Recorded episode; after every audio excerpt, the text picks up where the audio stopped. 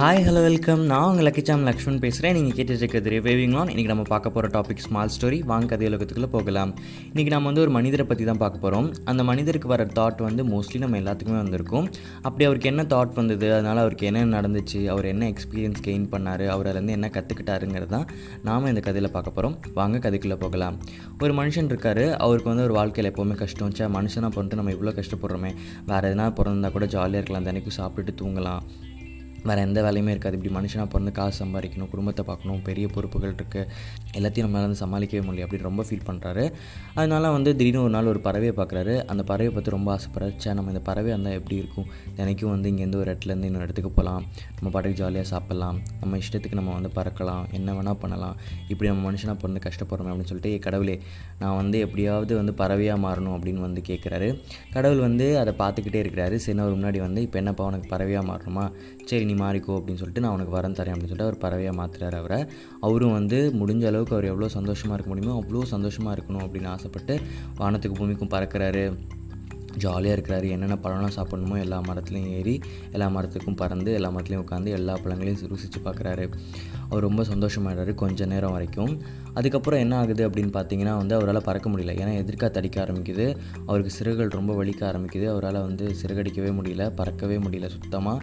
சிறகு ரொம்ப வலிக்குது. எப்படி தான் இந்த பறவைகள்லாம் பறக்குதோ, ஐயோ நம்மளால் இனிமேல் கொஞ்சம் நேரம் கூட பறவையாக இருக்க முடியாது அப்படின்னு சொல்லிட்டு, சரி இப்போ என்ன ஆகுறது அப்படின்னு யோசிக்கிறாரு. சரி இந்த சிறகுகள் வந்து எதனால் வலிக்குது, காற்றுனால தான் வலிக்குது, நம்ம காற்றா மட்டும்னா ஜாலியாக இருக்கலாம் அப்படின்னு சொல்லிட்டு கடவுளை மறுபடியும் கூப்பிட்றாரு. கடவுளை என்னை காற்றா மாற்றிருங்களேன் அப்படின்னு கேட்குறாரு. கடவுள் வந்து சரிப்பா பறவையாக இருக்க உனக்கு பிடிக்கலையா, சரி காற்றா மாறிக்கோ அப்படின்னு சொல்லிட்டு வரம் கொடுக்குறாரு. அவரும் காற்றா மாறியார். காற்றா மாறி தென்றல் புயல் அப்படின்னு சொல்லிட்டு ஊரை வந்து ஒரு வழி பண்ணுறாரு. அப்படியே பண்ணிட்டு ஒரு இடத்துலேருந்து இந்த இடத்துக்கு போயிட்டுருக்கும்போது நடுவில் வந்து ஒரு பெரிய இமயமலை வந்துருச்சு. அந்த மலையில் வேகமாக போய் முட்டுறாரு. அவரால் அந்த வழியை தாங்கவே முடியல. முதுகு கை கால்லாம் சிராச்சது. அது மட்டும் இல்லாமல் அங்கேயே வந்து அவரால் அந்த மலையை தாண்டவே முடியல. அங்கேயே தான் சுற்றிட்டுருக்காரு. இதனால் அவருக்கு என்ன தோணுன்னா, சரி நம்ம மலையை மாறிடுவோம், காற்றா இருக்கனால தான் நமக்கு இந்த வழி இருக்குது, மழை நம்ம ஒரே இடத்துல இருப்போம், நம்ம பாட்டுக்கு ஜாலியாக இருப்போம், அதுவும் இவ்வளோ உயர்ந்த மலை அப்படின்னு சொல்லி யோசிச்சுட்டு நம்ம வந்து கடவுளை மறுபடியும் கூப்பிடுவோம் அப்படின்னு சொல்லிட்டு கடவுளை கூப்பிட்றாரு. கடவுளை நான் வந்து மலையாக மாறிடுறேன் அப்படின்னு கேட்குறாரு. ஏன்ப்பா காத்தாடுக்கு பிடிக்கலைன்னா, ஆமாம் இந்த மழை வந்து தடுத்து நிறுத்துது, அப்போ நம்ம மலையாக மாறிட்டால் நம்மளுக்கு ராஜா யாருமே இல்லை, நான் தான் வந்து காற்றையே தடுத்து நிறுத்துவேன் அப்படின்னு சொல்லி கடவுள்கிட்டே சொல்கிறாரு. சரிப்பா நான் வந்து உனக்கு வரம் தரேன், நீ வந்து மலையாக மாறிக்கோ அப்படிங்கிறாரு. சரி நான் அவரும் வந்து மலையாக மாறாரு. அந்த மலை ரொம்ப பெரிய மலையாக இருக்குது. இங்கேருந்து பார்த்தா வானத்தை முற்ற அளவுக்கு வந்து அவரோட உயரம் இருக்குது. வானத்துக்கு பூமிக்குமா அவ்வளோ உயரமாக அண்ணாந்து பார்க்குற அளவுக்கு இருக்கிறாரு. ரொம்ப கர்வமாகிடுறாரு. பாருங்கள் நான் எவ்வளோ பெரிய ஆளாக இருக்கேன், என்னை வந்து யாருமே எதுவும் செய்ய முடியாது அப்படின்னு சொல்லிட்டு ரொம்ப இது பண்ணுறாரு. ஆனால் வந்து திடீர்னு பார்த்தா அவர் காலு கீழே வலிக்க ஆரம்பிக்குது. என்னென்னு பார்த்தா வந்து எலி வந்து அவரை வந்து ஓட்ட போட்டுட்ருக்கு. அது ஒரு பொந்து ரெடி பண்ணி அது உள்ளே போய் படுத்துக்கிட்டு இருக்குது. அது அவரால் தாங்கவே முடியல. சே, ஒரு மழையாக இருக்கும், ஒரு சின்ன எலி நம்மளை வந்து ஓட்ட போட்டுருச்சு அப்படின்னு சொல்லிட்டு நான் எலியாக மாறுறேன் கடவுளே, எலி தான் வந்து ரொம்ப கெத்து, அதுதான் வந்து மழையவே வந்து குடையுது அப்படின்னு சொல்லிட்டு எலியாகணும் அப்படின்னு கேட்குறாரு. சரி அதையும் தந்தேன் அப்படின்னு சொல்கிறாரு. எலியாக இருக்கும்போது அந்த எலி பொந்துக்குள்ளே வந்து பாம்பு வந்துடுது. பாம்பு வந்து எலியை திங்க போகுது. சரி அப்போ பாம்பு தான் பெருசாக்கும் அப்படின்னு சொல்லி நான் பாம்பாக மாறுறேன் கடவுளே அப்படின்னு கேட்குறாரு. சரி அதையும் நான் தந்தேன் அப்படின்னு சொல்கிறாரு அவர்.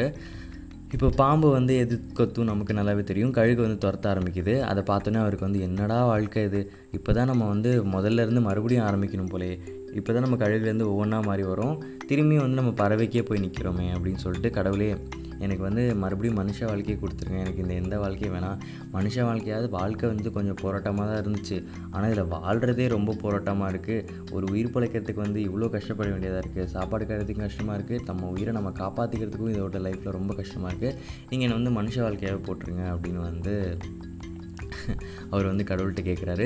கடவுள் வந்து நான் வந்து யார் யாருக்கு என்னென்ன தரணுமோ அதை தந்திருக்கேன், யாருமே இங்கே வந்து பூமியில் ரொம்ப எளிதாக வாழ்ந்துட முடியாது, அவங்கவுங்க தேவையை அவங்கவுங்க தான் சரி செஞ்சுக்கணும், அவங்கவுங்களுக்கு தகுந்த மாதிரி அவங்கவுங்களுக்கு கஷ்டங்கள் இருக்கத்தான் செய்யும், வரத்தான் செய்யும், அதை எப்படி தாண்டி அவங்கள வந்து காப்பாற்றிக்கிறாங்க, இந்த உலகத்தில் வந்து நிலைநிறுத்திக்கிறாங்க, அதுதான் வந்து இங்கே விஷயமே, அதை வந்து நீ சோம்பேறித்தனத்தினால பண்ணாமல் என் மேலே குறை சொல்கிறது எந்த அர்த்தமும் இல்லை, போய் உடச்சி சாப்பிட்ற வழியை பாரு, உன்னோட பொறுப்புகளை ஏற்றுக்கிட்டு அதுக்கு என்னென்ன பண்ணுமோ அந்த வழி பண்ணு, அதுக்கு நான் பின்னாடி இருப்பேன், துணையாக இருப்பேன், ஆனால் நீ சும்மாவே உட்காந்துருந்தீங்கன்னா நான் எதுவுமே செய்ய மாட்டேன் உனக்கு அப்படின்ற மாதிரி அவர் அட்வைஸ் கொடுத்து அனுப்புகிறாரு. அப்போ தான் அவருக்கும் ஸ்பார்க் ஆகுது, நம்ம வந்து நம்ம கடமையிலேருந்து தவறிட்டோம் அப்படின்னு சொல்லிட்டு. சரி நம்ம போய் நம்ம கடமையை பார்ப்போம் அப்படின்னு சொல்லிட்டு அவரும் கிளம்பிட்டார். நாமும் நம்ம கடமையை பார்க்க கிளம்புவோம். இதான் நான் உங்களுக்கு இந்த கதையிலேருந்து சொல்லணும்னு நினச்சேன். அந்த கதையை தான் சொல்லுது. இந்த கதையை பற்றின கருத்தை மறக்காமல் கமெண்ட் செக்ஷனில் லீக் பண்ணுங்கள்.